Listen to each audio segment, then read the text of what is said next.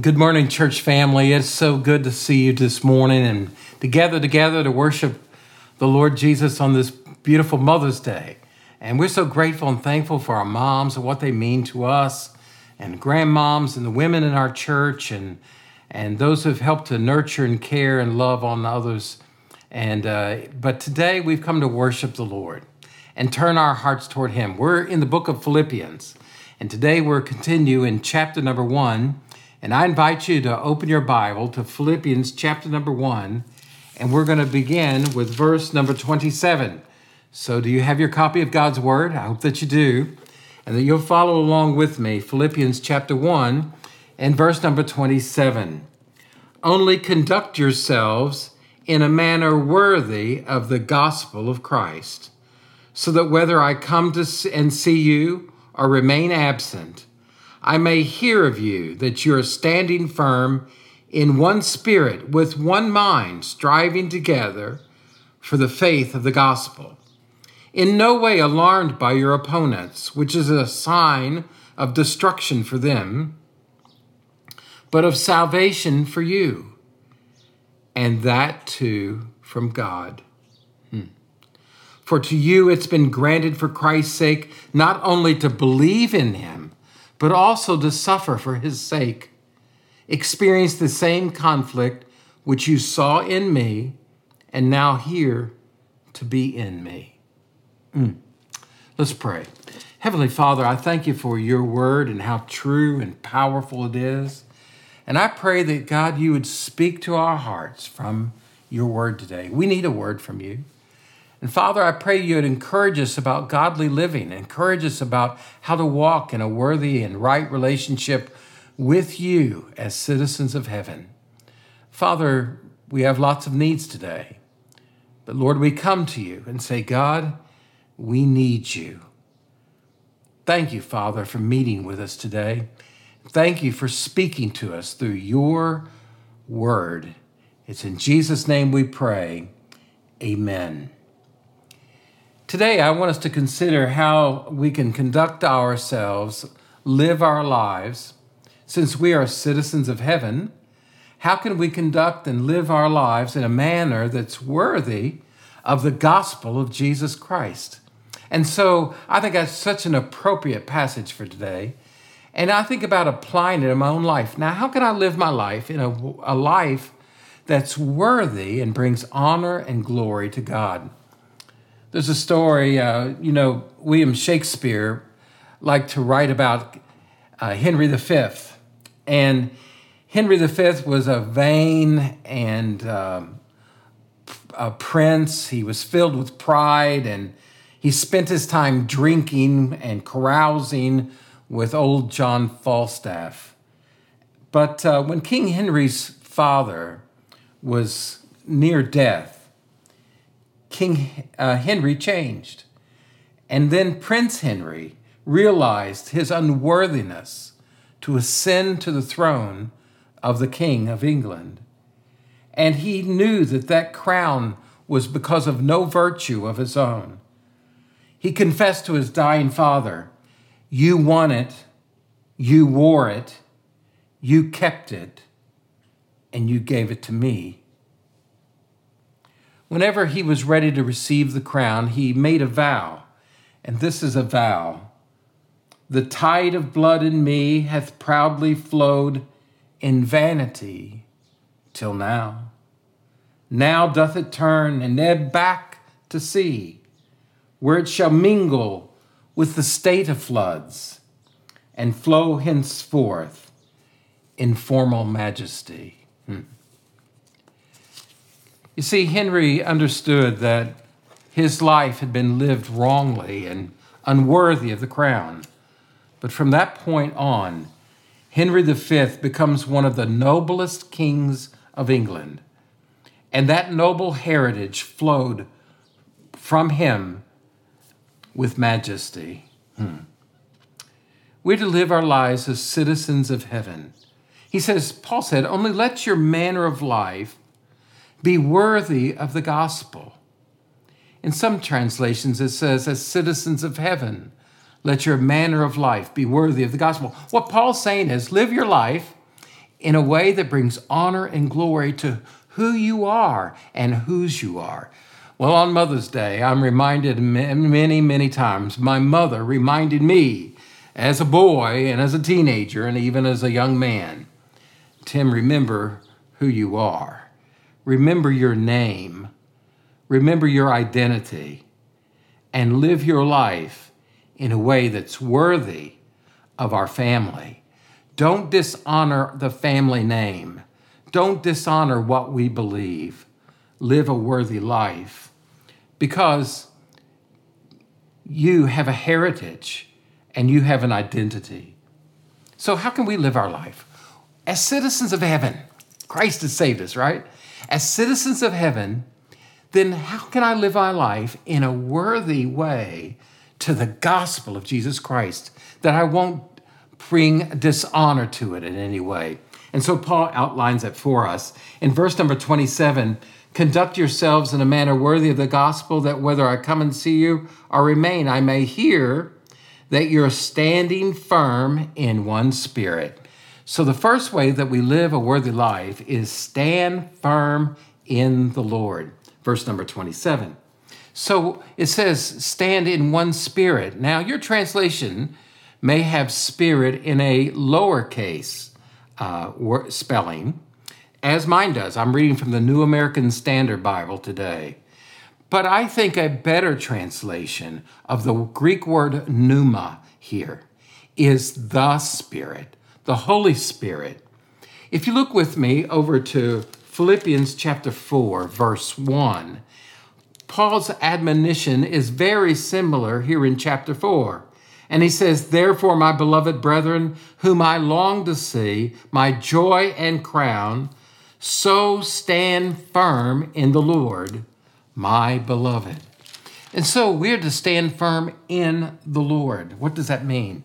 That means we're to trust in the Lord. How can you stand firm? You stand firm by trusting in Jesus Christ.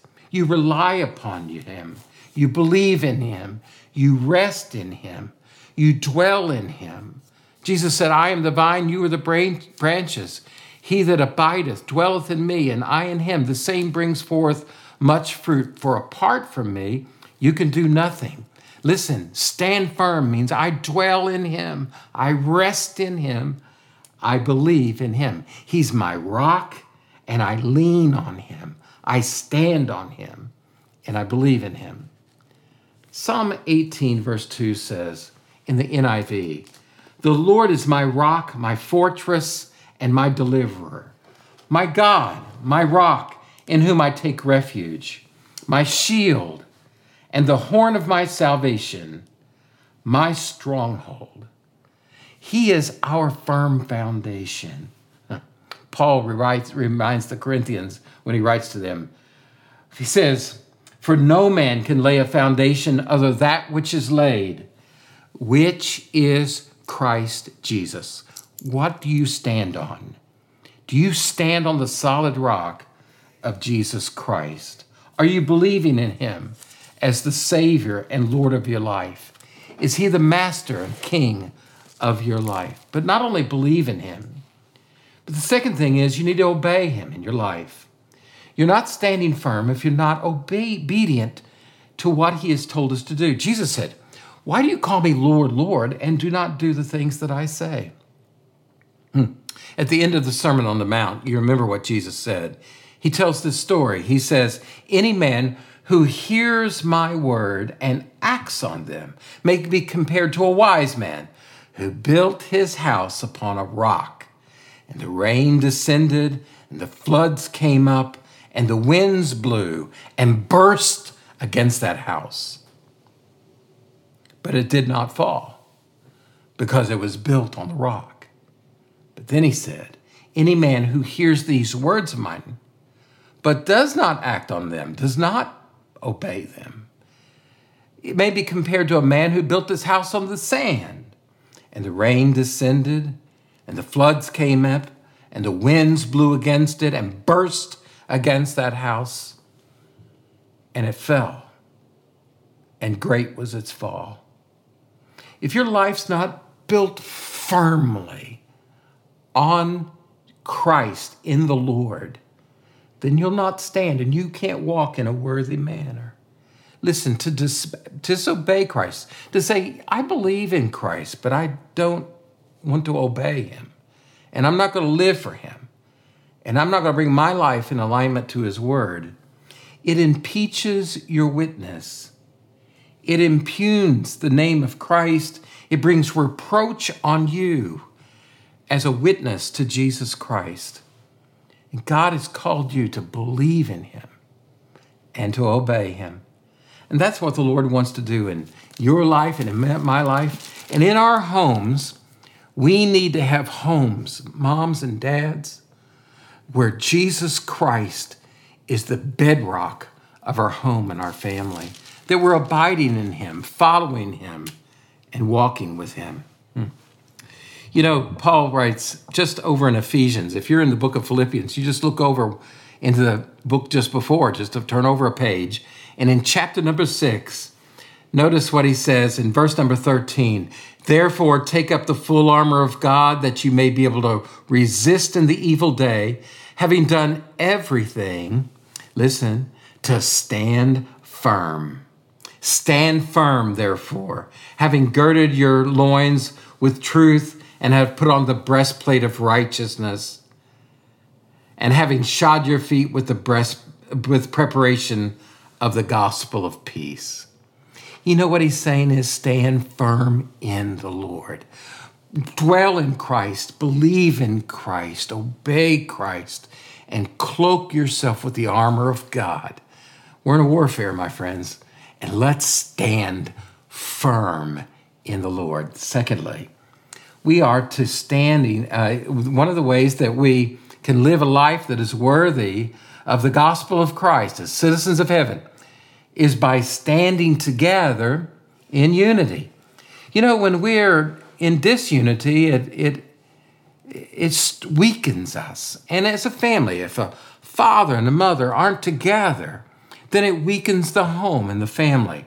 And so a church that's not together, it's weakened if we're not in unity with one another. So listen to what Paul says in verse number 27 standing firm in one spirit, with one mind, striving together for the faith of the gospel.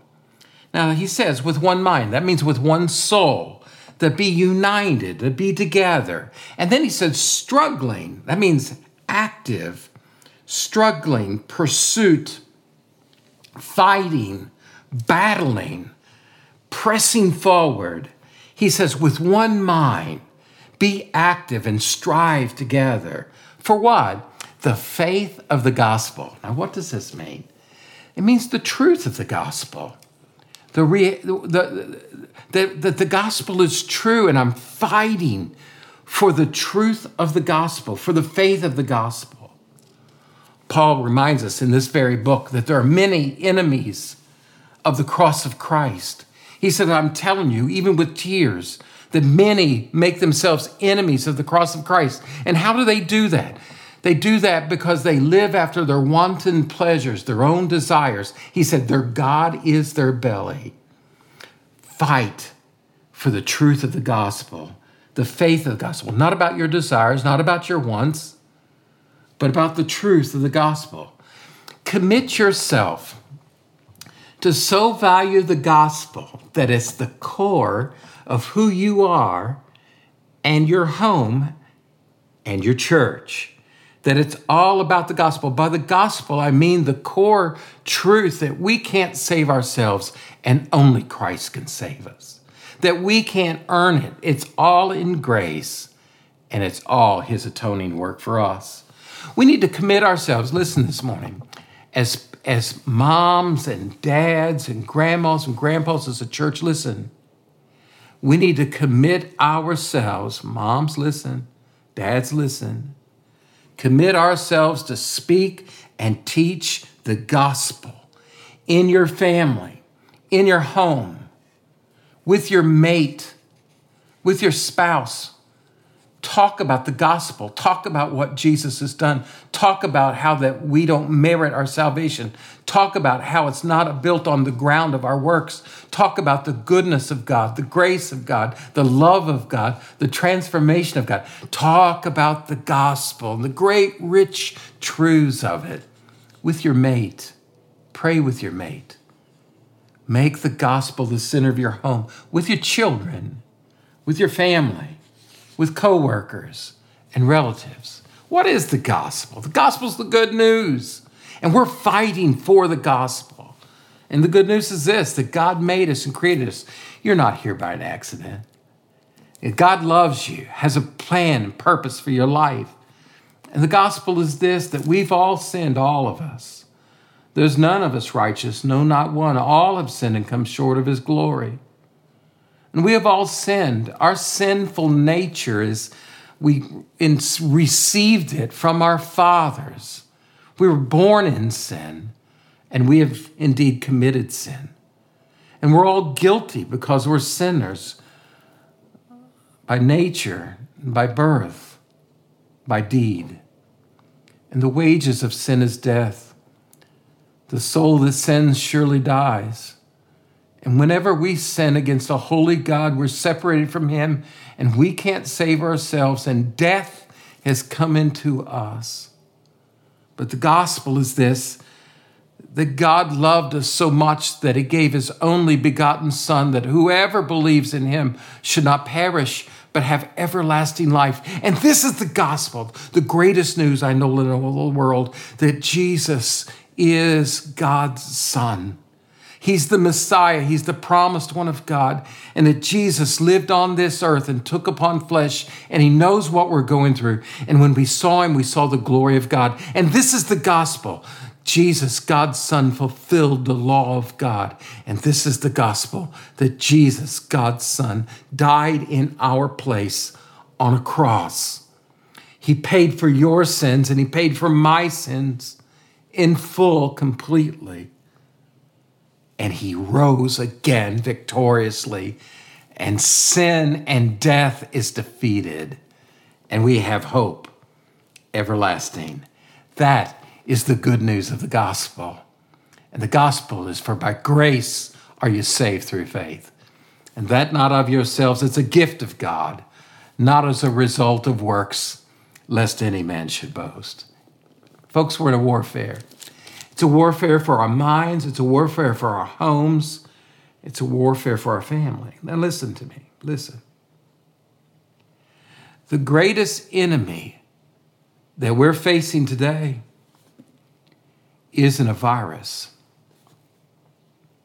The greatest enemy that we're facing today isn't the Chinese government or the Russians or an economy that is failing. The greatest issue facing us today is not who's going to win an upcoming election. The real issue is that there is an enemy, and that enemy is so insipid, it's so stealthy. It wants to come into your life and it wants you to displace the gospel with something else of far less importance. The gospel is our foundation. We need to stand and fight for that. And listen, listen, listen. The greatest threat to your home and your family and your children is that you'll ignore the gospel of Jesus Christ. And you'll make it less than the center of your life. That you'll just assume that somebody else will tell your children the gospel. You'll just assume it's the church's responsibility or a Sunday school class. No, we need to find ways to talk about the gospel in our own home, in our own family. Now, this is something that Christy and I uh, did in our home, and we could have done better, but we talked about the gospel. We talked about giving gifts, and when you give gifts, it's a great time to talk about the gospel, how God gave his greatest gift for us. We talk about grace. We talk about our relationship. We don't earn our relationship in our family. Our kids don't earn their love from Christy and I we have loved them and we will love them. And so we teach them about love and about grace and about forgiveness and about the gospel, about salvation, about who Jesus is and what he's done for us. and that we don't live on our merits, and that our relationships are built are they're built on love and not performance. This is the gospel that we need. It gives us security in our life. It helps us to stand strong. Hmm. If you have your Bible, in the book of Corinthians, 1 Corinthians chapter 15, listen to what Paul says. Now I make known to you, brethren, the gospel that I preached to you, which also you received. Now listen, in which also you stand. Hmm. By which also you were saved if you hold fast to the word that I preached to you, unless you believed in vain. Now listen, for I delivered to you as of first importance what I also received that Christ died for our sins according to the scriptures, and that he was buried, and he rose the third day according to the scripture. Paul said, This is fundamental. It's what we stand on, and it's what we believe. Is the gospel the center of your life? Number three. Number three is we live, by the way, we are living worthy of the gospel as citizens of heaven by standing courageously in the presence of opponents. We have a lot of opponents, but we're to stand courageously. Now, look at the passage of scripture that we're at in Philippians, again, chapter number one, verse number 28 in no way alarmed by your opponents, which is a sign of destruction for them, but of salvation for you, and that too from God. He said, Listen, don't be alarmed by your opponents. There's a lot of opponents, but don't you be alarmed by your opponents. He says, Don't be frightened by them. Don't be fearful of your opponents. Don't be panicked. Let me tell you what fear does. Fear has a way of paralyzing you, doesn't it?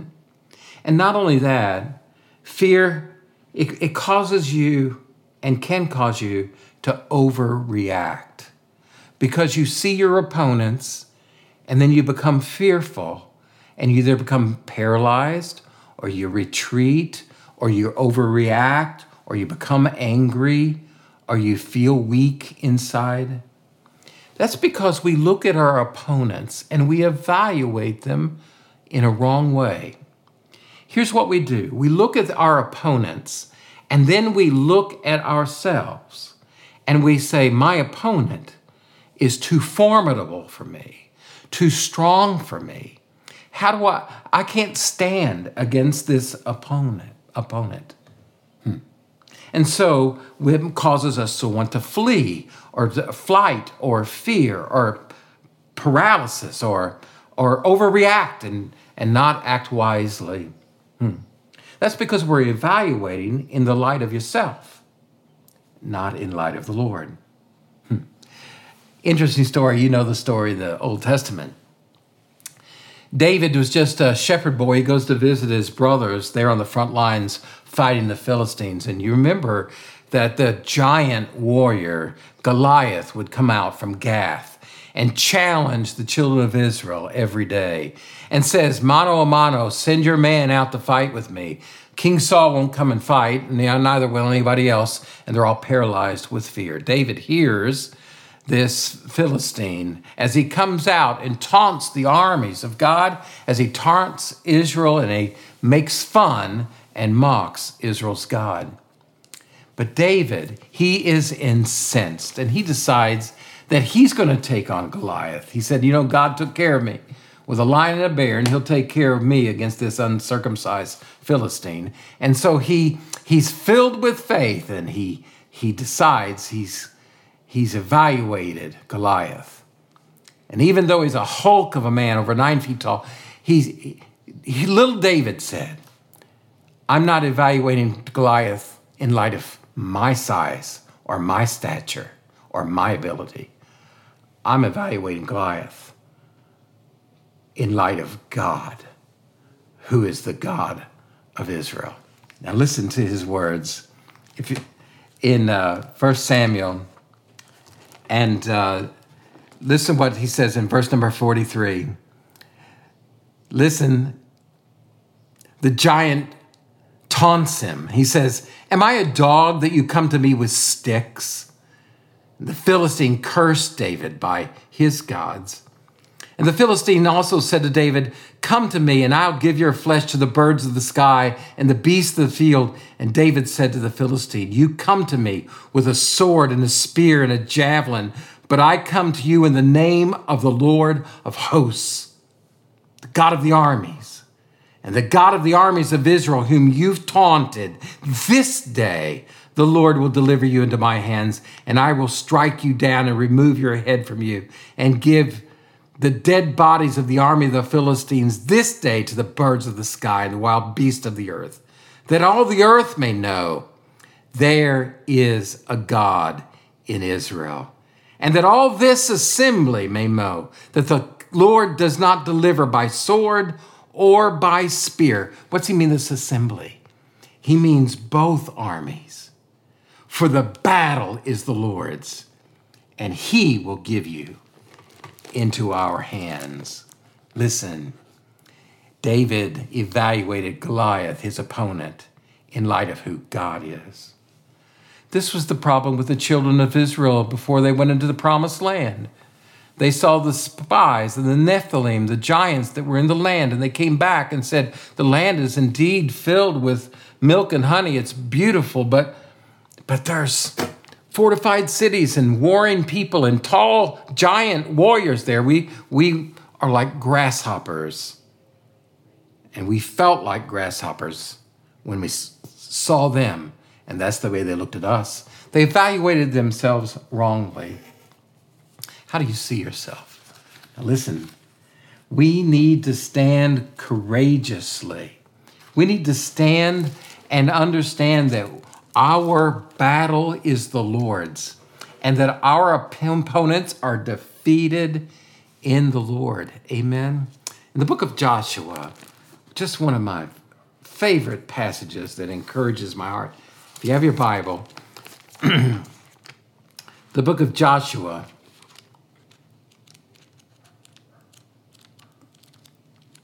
chapter number one. Listen to what the Bible says. Only be strong and very courageous.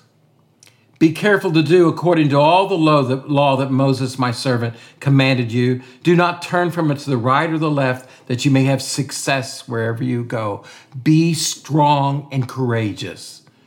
For you shall give this people possession of the land which I swore to their fathers to give them. Listen, stand courageous. You're the Lord's you're standing firmly with Him, you're standing together with Him, and you're standing with courage with the Lord. Amen. Don't be alarmed by your enemies.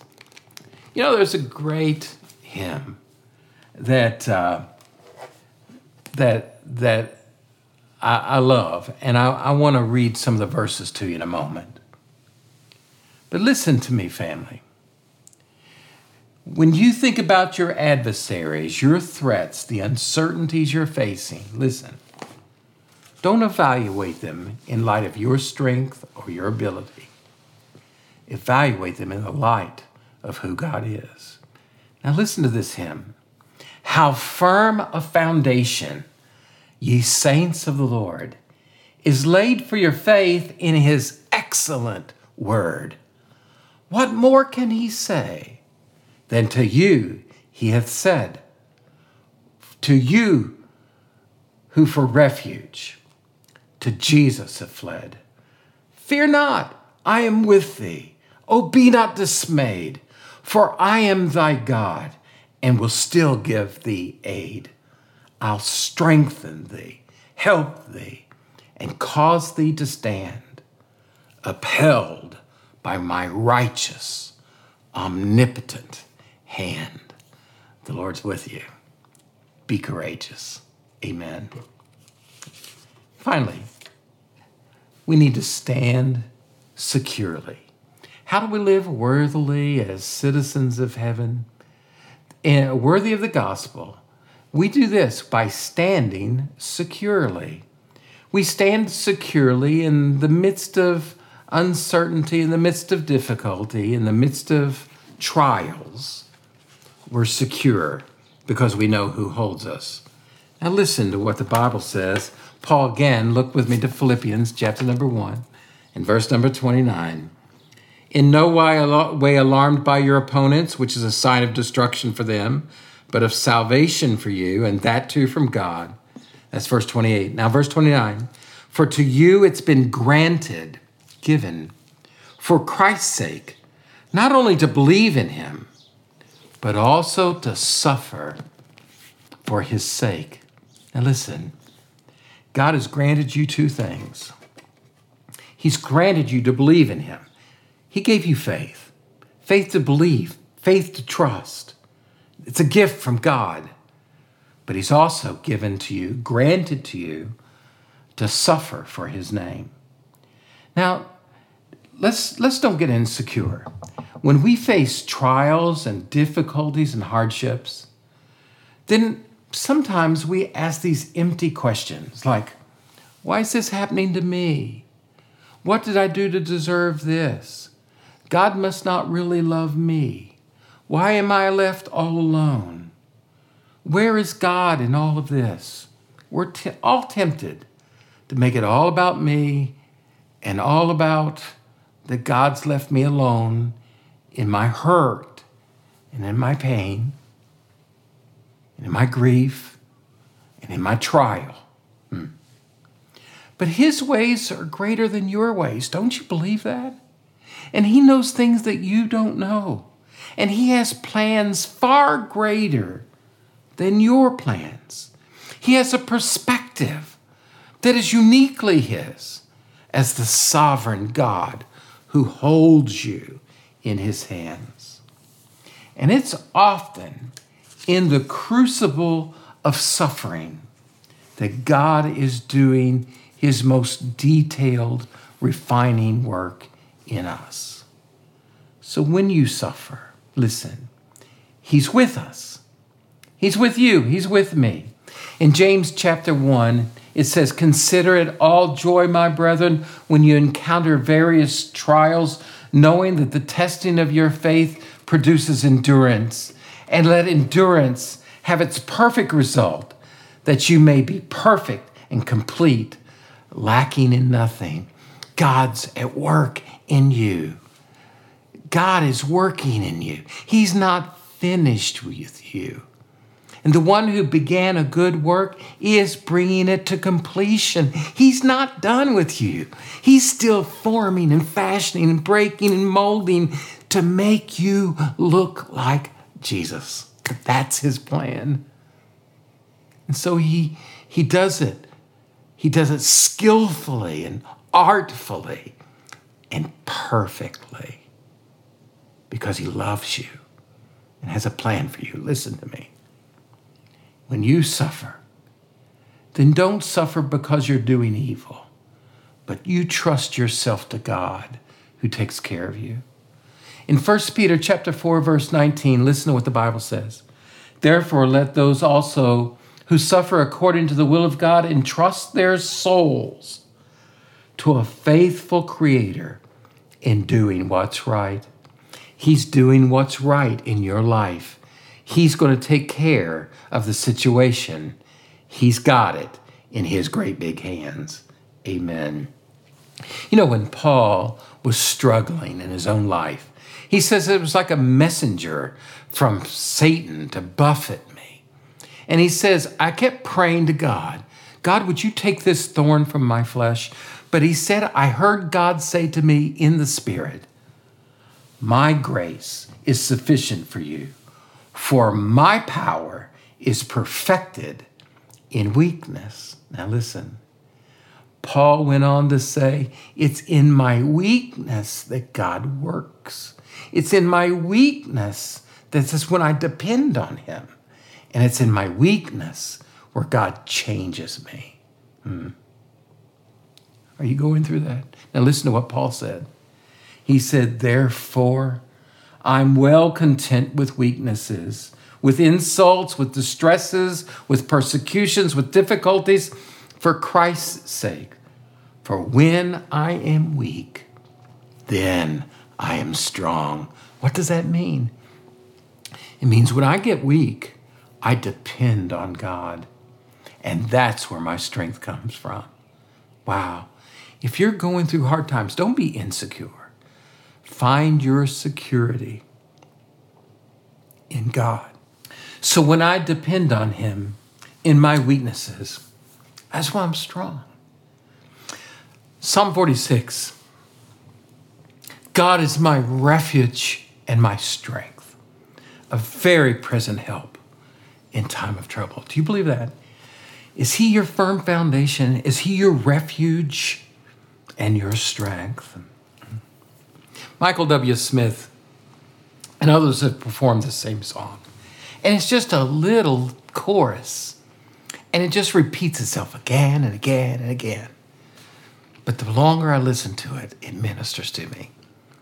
And it just says this This is how I fight my battles.